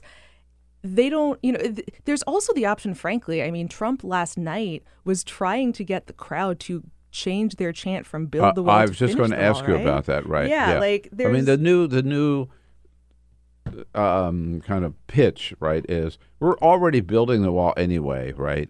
So all we need now is the money to finish the wall. Any truth to that? I mean, to the extent that there were already some 600 miles of physical barriers on the U.S. Mexico border when Donald Trump went down the escalator at Trump Tower in 2015, sure, right? If you're going to define any border barrier as a wall, then there already was a, bu- a bunch of it. Over the last six months or so, Trump has realized that, or appears to have realized, that in order to actually get credit for building things while doing what the operators on the ground want, the kind of steel slats, you know, without trying um, to go from Right. sea to shining sea, that he's going to actually need to make that clear to his base that it's not Well, how much- necessarily how a concrete. How much of a new wall has Donald Trump built as president? I think so. The real answer is that no wall has been is that basically no wall has been built where there wasn't wall before. Although they do have some contracts that have been inked and signed for new build. Technically, there have been like a few miles because they changed the they they did something to change the direction of one of the segments that they've replaced. I think that this is not like they have replaced a bunch of uh, barriers that were a little bit old that weren't as kind of that weren't as state of the art with the bollard fencing. Uh, I think it's pretty obvious that at some point we're going to start getting new build. Obviously, this 55 these 55 miles Yeah, and this new deal be- is new build. would be new build, Um, yeah. So I think it's it's much less about is there any new fencing than about is Donald Trump just continuing to build what was in place earlier? You know, they tried to build prototypes of a Yeah. of of you know a new fencing design. Those prototypes did not work out super well. The uh, the Government Accountability Office said that most of them couldn't be built on ground that wasn't just flat. Um, so it appears that they've kind of No, he went down put there that to on the see back them, burner. and we haven't heard about them since. Right, right. those- No, yeah, there, there, you know, there, there were out there. reports that they had had Marines try to scale them, and then you kind of had leaks coming out that that actual Marines were a little bit mad that their branch was being sullied because that is not what had happened. You know, it's they appear to have kind of put the idea of a new thing being built on the back burner and decided that they're just going to expand physical barriers that exist, call that the wall. Most of Trump's supporters don't live close enough to the border to know necessarily the details of what's going on there anyway. I think the real question is like whether the people who weren't interested who were more interested in chanting build the wall than finish the wall last night whether they're now so invested in the idea of a big new shiny thing that they are not necessarily going to go along with the president's oh now we're calling steel slats a wall mm-hmm. thing Right. Um, we've also seen uh, in the last couple of days uh, two governors, uh, the governor of New Mexico and the governor of Tech- California, the new governor of California, Gavin Newsom, saying we're pulling back our uh, National Guard troops from the border because uh, it's a manufactured crisis. Uh, in fact, uh, Gavin Newsom yesterday was, uh, when he made his even stronger than that, uh, in saying he just was not going to play Donald Trump's game. It's pure political theater, period. pure political theater. Period. He went on after that. But uh, so I guess my question to you is: so with all this talk about the wall, the border, the whole thing, uh, the crisis, uh, and Donald Trump again last night talked about this as an invading army uh, of criminals, terrorists, drug dealers, rapists, all coming up to the border uh, on chartered buses. He talked about too. What what's the reality? What what is coming north or, or coming across the border? So, on a very, very, very macro level, we're dealing with a fraction of as many people coming through as were in at the peak of unauthorized migration around the turn of the century. That said, I think that that's really not the most helpful way to talk about it because there is an unprecedented phenomenon of, you know, for the first time, as far as we know, we know ever, and everything we, all the evidence we have suggests that this is unprecedented. A majority of people coming through, uh, coming into the U.S. without papers, are in families or are unaccompanied children, and that so poses if I specific just stop you, challenges. it used to be like from California and Right, dealing right, with this issue from California. yeah. The issue always was men, Yep. single, Single men, men coming from Mexico largely. from Mexico coming for jobs in California, Arizona, Nevada, whatever, Yep. right? So what you're saying is that population now has changed. Yes. And yeah. instead of men coming back who would send, if they could get a job, they'd get it, most of them did, send their money home. Now these are families. Right, right. Largely from Central America and often seeking asylum in the U.S. Um, although not not n- not necessarily the overwhelming majority, but many of them are. Um, you know, often trying to to settle permanently by one means or another.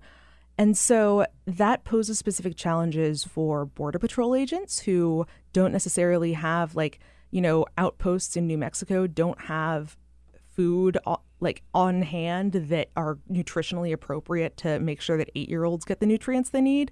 You know, there's there are logistical challenges with being able to get to, you know, keep as many people in humane conditions and then getting ice to pick them up and you know figure out what to do with them next there really there are ways in which this isn't something that government is equipped to handle even though it's on paper a smaller number of people the deal So in principle it- that, that has been seems to me, if signed does can- kind of address a little bit of this so But, uh, you know, just like jumping in, it seems to me that we've got, again, we.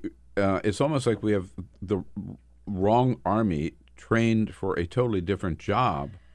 Uh, now in a situation where that the skills that they got, the training that they got, might have fit the needs at the border ten years ago. I don't know. I mean, or five uh, years ago. But well, today, yeah, it's 15, entirely, 20 entirely years ago, different. maybe, if, you're, yeah. if you're talking about families with little kids, right? And You've got Yeah. housing, you've got schools, you've got health care, you've got nutrition, all of those issues. It's almost like maybe we need more social workers at the border and fewer border agents. Yeah, I mean, I think one of the ironies agents. is that one of the things that was done, especially because, uh, you know, having to deal with all of this during the shutdown, one of the things that the government did was get some of the National Guard units who had medical training to kind of do to help them with medical screenings. So that capacity is now being reduced. But I mean, I think it's it's not just that it's you know you it, a more militarized response would have been more useful when more people were coming in. Hardening the border has you know encourages people to only come if they want to settle, and it it, it discourages people from coming if they're just going to get caught and turned around. So families, because of you know because the law gives them due process, certain due process protections, asylum seekers get certain due process protections. Those are the people who aren't being deterred by the buildup that we've had at the border over the last 20, 30 years. Now, meanwhile, the president talks all the time about drugs and drugs and, and 90% of heroin or whatever coming across. And as we learned from the El Chapo trial, right. most of that is coming in at ports of entry. Right. In very clever, very sophisticated uh, ways that they found to hide these drugs in containers of, I don't know, olive oil or cooking oil or. Um, In the bodies of cars. in yeah. the bodies of cars and in cans of jalapeno peppers, all this kind of stuff. So, what is being done about that? So, I mean, just a slight to our asterisk. There's a little entry- bit of a measuring problem here because the government doesn't actually try to estimate how many drugs are successfully getting through. They measure drug smuggling in terms of what they catch. So, if they're more likely to catch stuff at ports of entry, it's going to look like more is coming through there. You know, what we know from the El Chapo trial is that that's not, is that there is other evidence to suggest that that's a better way to smuggle things. But there has been some attention to increasing money. You know, there's the there is new tech coming into place that does kind of whole vehicle scanning uh, at ports of entry. And there's also money But- in this deal, I yeah, think. there is. for- There's there's 1.75 billion dollars for kind of a bunch of you know good government ish things, and that includes more capacity at ports of entry, more screening for drugs. It also includes some of the you know some money for the kind of humanitarian stuff we were just talking about. Yeah. Um, it's But- that's actually been something that Democrats have been the ones pointing out. Like, hey, if you're concerned about drugs, here are things you can do. Uh, they've actually. In previous iterations, the Trump administration said, "Great, we'll include that, and that's going to be what we're giving you as part of this Oh, deal." yeah. And Democrats said, "No, no, no, no, no, no. We weren't asking for it as ex- in exchange for 5.8 billion." All right, so let me ask you the uh, final and the, uh, the the the big question is uh, from your call, your reporting, um, are we going to end up at the end of the week with a deal or with another Trump down? I think we probably end up with a deal. I think the question is whether the White House feels the need to kind of do unilateral executive action on top of that. On top we'll of that, see. yeah. Who Okay. knows? All right. Uh, you can follow Dara Lind at Vox, vox.com, vox.com. And of course, the now legendary Daily Kos, founder of the Daily Kos, Markos Moulitsas, joining us next here in studio, uh, the Bill Press Show. Give us a little break and then we'll be right back. Don't go anywhere. Take the Bill Press Show anywhere you go. Download our free podcast, search for The Bill Press Show on iTunes, and catch the highlights from every show. And on this Tuesday, February 12, so good to see you today. Thank you for being with us as we come to you live coast to coast uh, on the radio, on television, and online. And we're brought to you today from our studio in Capitol Hill in Washington, D.C. Brought to you today by the American Federation of Government Employees under the leadership of uh, President J. David Cox. They are the largest um, union of federal employees.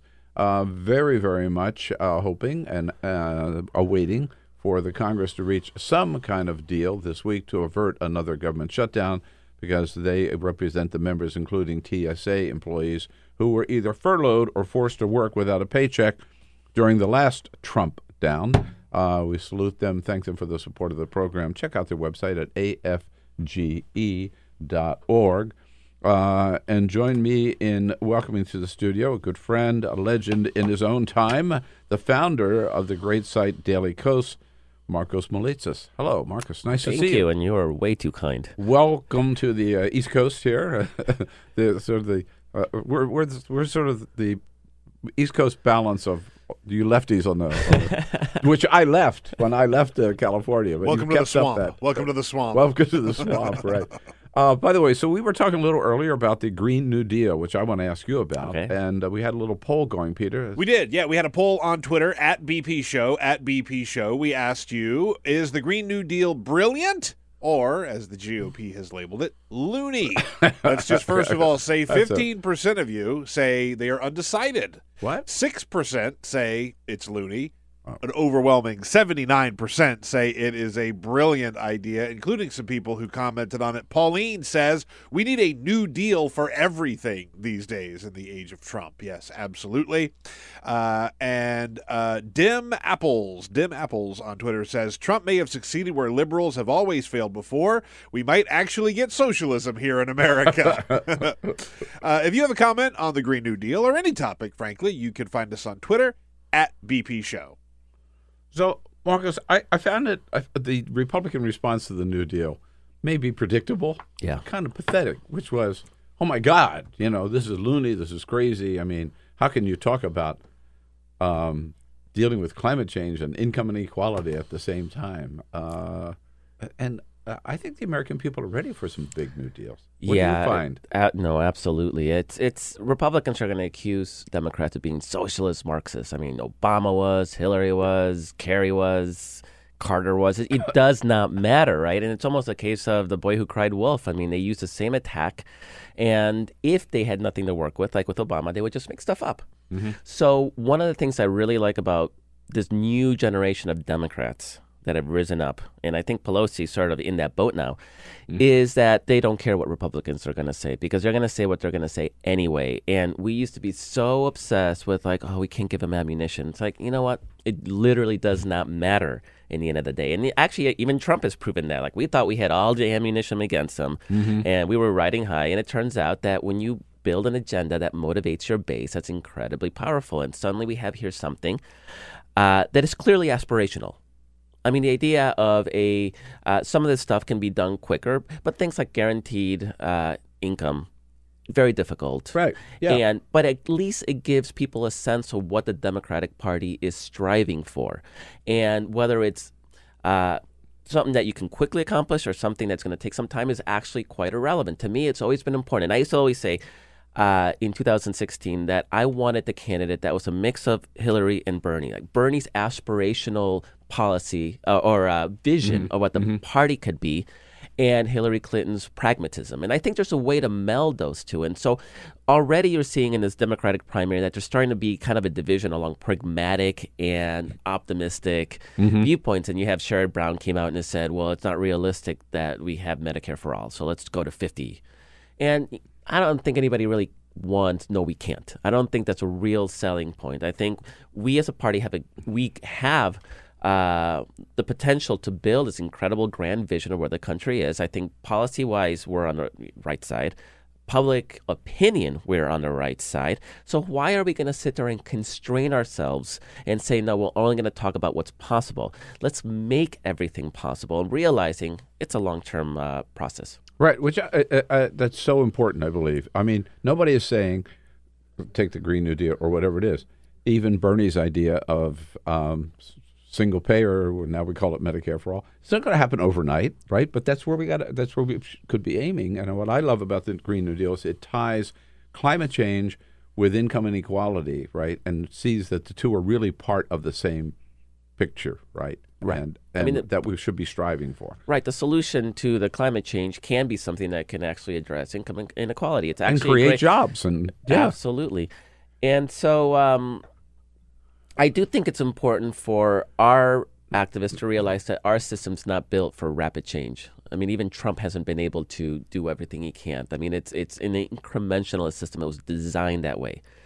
And one of my sort of pet peeves with with uh, some liberals is this, you know, this idea that well, Democrats are sellouts and because of X, Y, Z. And yeah, obviously, we're not going to argue here that the party's perfect.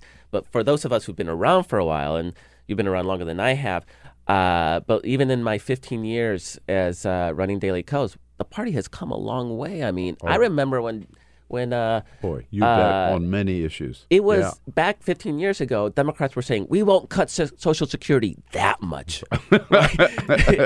you know, they'll cut it more. I mean, that was the argument they were making. Howard Dean was crazy for supporting civil unions. That made him unelectable. So Mm-hmm. this idea that we haven't, we've obviously come a long way, and I think now we have this new generation that's pushing the party to be even more bold. We're in a good place. I know. What pops into my head is Kamala Harris yesterday saying, Of course I'm for the legalization of, of marijuana because it, it gives a lot of people a lot of joy, you know, which I thought was just your head off. And yeah, did I smoke it? Of course I did. I'm from Jamaica. Said, you know, there's no trying to play games with it or whatever. Just right flat out, right? We're in a much better place. And that doesn't mean that we don't have a lot of ground to cover. Right. Yeah. But this system works slowly, and we are within that system. We're making a lot of ground. So I want to go back to what you said about this because think about this, the socialism thing. Obviously, Donald Trump picked up in his State of the Union. He says we are never going to allow America to become a socialist country. I mean, they started that with Harry Truman, and when he wanted basically health care for all, right, calling it socialized medicine. And and everybody thought that they would use this against Bernie, and they would have had he become the nominee, right? Of course. Um, They used it against Do you Hillary. think it? they used- so they used it against her, and you're right. They used it against Obama, right? They don't even know what it means, by the Yeah. way, right? Uh, do you think it works in 2020? No. Um, I mean, one of the facts of of uh, of just the matter is that socialism actually polls pretty well.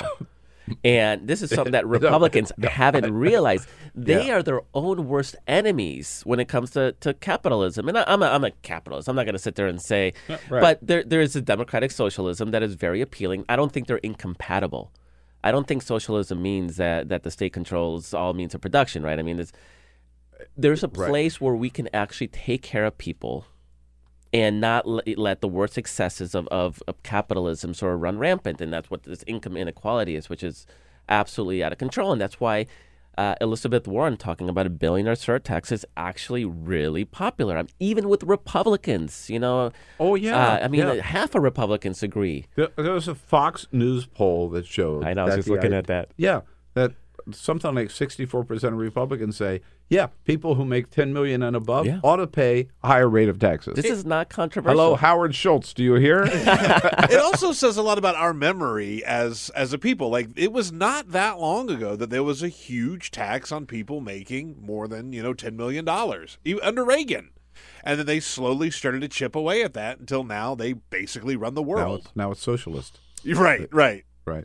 So, yeah, by, by creating a system that has been so poorly serving the broad American workforce, they've opened up that door. Same way that by attacking Obamacare, which was actually very incrementalist, uh, transitional as far as a solution to, to providing health care to everybody, by attacking it so fiercely, they've opened up the door for Medicare for all and universal healthcare. And so sometimes they are the, our best allies in these issues, recognizing again that this is an incremental system that doesn't allow for rapid sort of shock change. Yeah. So let's go back. May 2002, right? The birth of Yes. Oh my God, a the Daily, Daily Kos. Coast. Yeah. Well, uh, what prompted you to get it started, and where are you today? Uh, take us a little bit. Yeah, I mean, what prompted me? This was in the run-up to the Iraq War. I'm a uh, army vet. I served my nation in uniform. I was also an immigrant. I came from El Salvador, um, and I was watching sort of this, this you know, this demonization of liberal what liberal media there was back then. And again, what I talk about then and now, night Yeah. and day, right? I Right. mean, uh, Absolutely. Alan Colmes on Fox News was like the liberal voice. And you had Joe Klein, who was supposedly a liberal columnist in Time magazine, telling us that every rational person, of course, knows that Saddam Hussein has weapons of mass destruction. So I'm sitting here, I'm a liberal, and I'm watching what debate there is. Um, you have uh, what, what's his face on MSNBC lost his show because he Ed criticized Schultz. Uh, no, it wasn't even Schultz. It's um, he was, he also Oh, had to talk uh, to Donahue Phil Donahue. Yeah, that's lost right. his show Yeah. because he criticized using cruise missiles, Mhm. and uh, and so I just started blogging. This was very early in the in the blogging sort of era, because I was just frustrated. I mean, there's never any sort of intent that this was going to be anything more than my own sort of personal way to get this stuff off my chest, these frustrations. And apparently, I like to tell my conservative friends that there was a market need for strong, unapologetic liberal voices. And I mean, I remember when I had 100 people come to the site on a single day, and I thought, I can't fit 100 people in my living room. and then during, uh, during Howard Dean's speech at the California Democratic Party convention, which was sort of his big coming out, uh, I had, at that time, I had 40,000 monthly visitors, and Whoa. that seemed insane. And, Yeah. and today it's about 10 million. Oh, my Uh, God. Daily Kos Yeah. has a, has an email list that's four million strong. Uh, our monthly uh, viewership's about 10 million unique visitors a month. I mean, it's a whole different world. Last cycle, the last two year cycle, we raised uh, close to 50 million dollars for progressive organizations and candidates. Uh, so we move a lot of money to campaigns and people, and we're very engaged on the electoral side. I know there's a lot of progressives that are frustrated with politics because it doesn't move quickly enough. You know, everybody feels like they're selling out, and money's so pervasive and corrosive. Uh, we believe that we only change the system if we help elect good Democrats, and so that's what we focus on today. So you endorse candidates, of course, Yes. right? And provide money. Sort of like what was it? The blue, um, with the central kind of clearing. oh, uh, Act Blue. Act Act Blue. Yeah, Act what it is? Blue. Yeah, right. So you, but you, you're, you, so you're, I'm sure, small donations, right, from your Uh, your yeah, members. absolutely. It's Yeah. all six dollar donations, and Uh, yeah. Were you particularly, uh, do you particularly focus on the uh, congressional candidates, state legislative, governor, across the board, or? We focus. I mean, historically, what we did is And we, we're talking progressive candidates. of course, right? Absolutely, yeah. No, it's it's we're we're trying to make the party a better party. Now that doesn't mean we're not. We can be very um, strategic sometimes. So we we we we work uh, to raise money for Connor Lamb, who's not the most liberal, but it helped get us to the majority, which was Absolutely. the critical. And and I think Yeah. nobody can and by argue. the way, he fit that district. he did. You know, I mean, that was the point: is to win the district. This was right? what a twenty-point Trump district. I mean, this is not yeah, a yeah, yeah. And instead of having some Louis Gohmert or Steve King or you know crazy right-wing Republican, which was the alternative, we have somebody that that may not fit the progressive label perfectly, but you know what fits great? Nancy Pelosi as Speaker, and I think she has shown the value in being uh, pragmatic at times. But we'll engage in, par- in primaries. Uh, we're very much focused on, particularly you know more recent last couple cycles, on candidates that fit the Democratic Party electorate. So candidates of color and women were a huge focus of ours uh, this year. We've always tried to avoid the top tier races. I mean, if if you have all the party committees spending twenty million dollars on a top tier house race, our five hundred thousand dollars isn't going to have as much of an impact as a race that you know the candidate's raising a million total, and we Mhm. go in and we you know raise their their. And this was a cycle where a lot of those midterm candidates won. Oh, yeah. Not, Yeah. It doesn't always happen, but this is a cycle where we were able to expand that playing field, and that's a, a big, big source of pride for us. And we also very play heavily in state legislative races, places where we can try to pick up a state legislature. We can stop the Republicans. We can impact the gerrymandering process, which is going to kick off in in you know two years, Mhm. one Mhm. year actually. Yeah, after the next After census, the next yeah. census, yeah. So we also think strategically. It's how can we ungerrymander a lot of these states, which have given the Republicans a big structural advantage. How do we reverse that? And, and uh, uh, we've talked about this here. I mean, in addition to 40 congressional seats, uh, Democrats picked up seven governorships and I think about 350 state legislative seats this year, which is huge. Again, and you know, we as a party, Democrats took their eye off the ball 10 years ago, before the Karl Rove didn't, Ed Gillespie didn't, with their red map uh, program. But Democrats did, and they were able to get control of so many legislatures that they could have impact the reapportionment, which they did. So it it all it all ties together, and that's got to be that's got to be their focus. So when you look at um, the 2020 field emerging, um, what's your take on it? Are are there too many candidates? Um, do we have the right candidates and um, with the right message? And have you endorsed anybody yet? Um, we're not going to endorse. Uh-huh. As an organization, we don't endorse in a primary until somebody has mathematically eliminated the opposition. Okay. And I suspect that this cycle, that's going to be very, very difficult. I think it's going to be late in the game. Yeah. Don't you? Yeah. Um, if you ask me who I see sort of dominating, Yeah. uh, I think it's going to be uh, Kamala Harris and Elizabeth Warren. And I think Harris is going to play very well in the West and South, and I think Warren's going to play very well in the Northeast and Midwest. And they may go all the way to the end. And to me, that's almost a dream ticket. Either one. I don't, flip, you know, I don't care who's who's ahead. Um, I do think that if you're a white male and you think that this is your year, that you're not reading the room correctly. So, um, and I say that as indelicately as I possibly can, that this is not your year. And um, white men, particularly white men, white men voted for Democrats at a 39% clip last year. Women were 60 40, 61 39, actually. It's almost Mm. the exact Mm. Inverse. Obviously, people of color were 80 to 90% Democratic.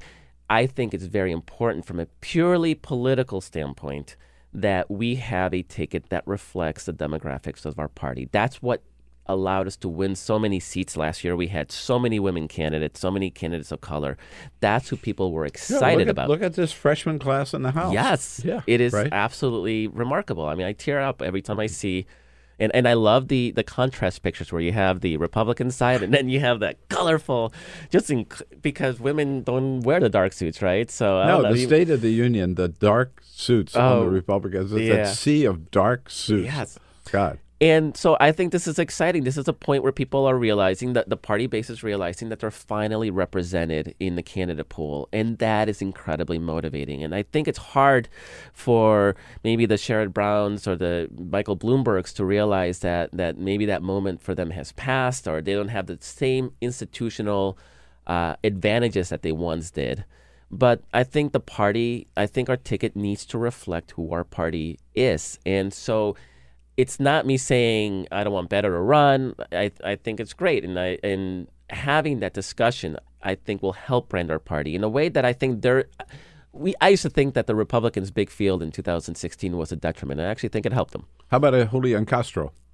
Um, Julian, he, I mean, he's okay. My, my my problem with Julian is that he could have been the Beto. He could have run statewide in Texas and helped mobilize Texas Democrats, and he took the easy way out. Mhm. And I don't think the presidency is a place where you take the easy way out. I would say the same thing about you know Mayor Pete in Indiana, who Yeah, yeah. Uh, Indiana's a tough state. Show us that you can win Indiana, and I'm going to take you a lot more credible, or at least make it really, really, really competitive. Uh, mobilize people. Show that. Don't go from mayor of South Bend to thinking you can run for president. And there's a lot of uh, candidates along those lines that see, well, I, I'm in a red state. It's really tough to run statewide, so I'm just going to try to jump ahead and run nationwide. I mean, I think that's a kind of a ludicrous uh, step to take. So um, I know that Castro was chosen as, as HUD secretary as a way to raise his national profile to prepare him for sort of a national run. And it was sort of a strategic move. And, and to me, again, like I said, it's it's, He it's still he still could have run against Ted Cruz, or he could have right. And yeah. he could now he could run against Cornyn, right? I mean, the the foundation has been set.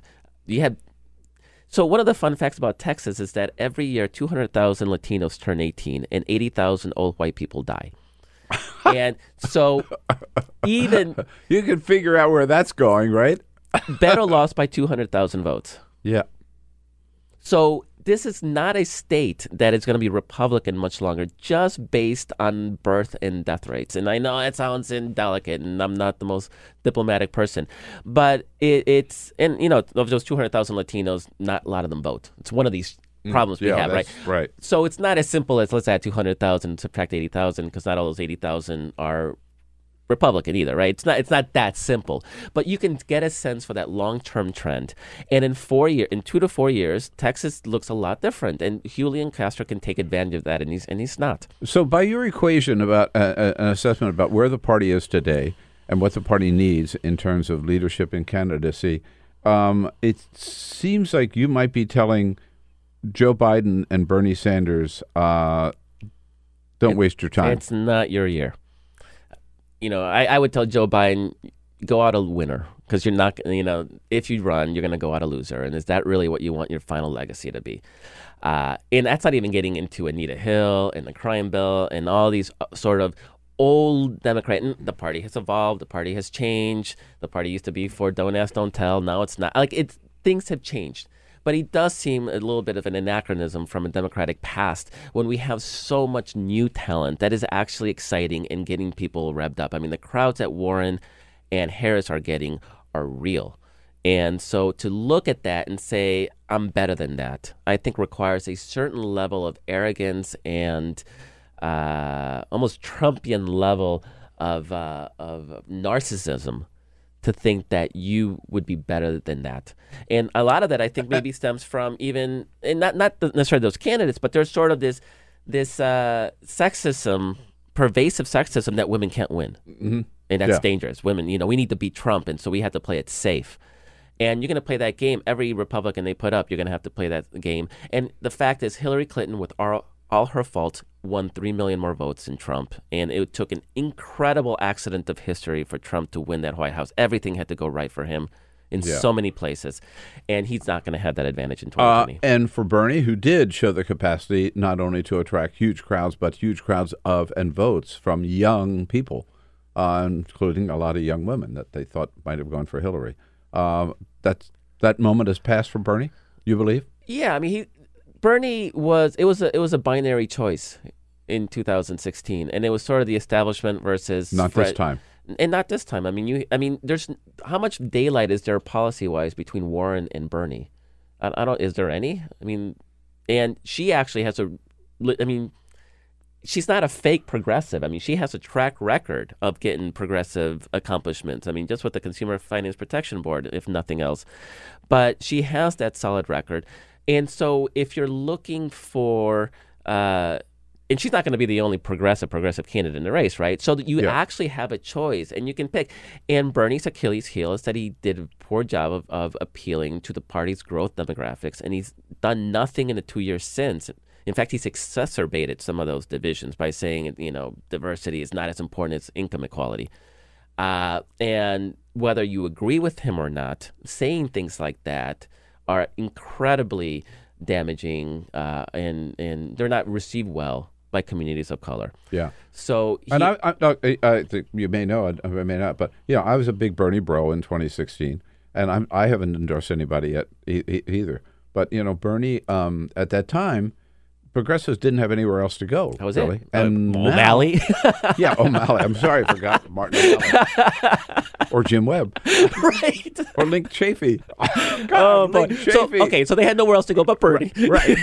yeah. Whereas today, I mean, the reality is there are there'll be several other choices. And not only that, but the price of admission is Medicare for all. The price of admission Yes. Is How affordable we- co- How far we have come. It's amazing. Yeah, right. And I give him credit for a Oh, lot of that. absolutely. Bringing that in. Yeah, it's so good to visit with you. Thanks so much. Oh, it's such if you're a on the. East Coast, come back again. Uh, and of course, it's dailykos.com, dailykos.com. And if you're not one of the, uh, what, 10 million or so far, I mean, come on, sign up, right? Please. Great, Great to see you. Thank you so much. Uh, the rest of the day is yours, folks. Make the most of this Tuesday and uh, come back and see us again tomorrow because you know we'll be looking for you. This is the Bill Press Show.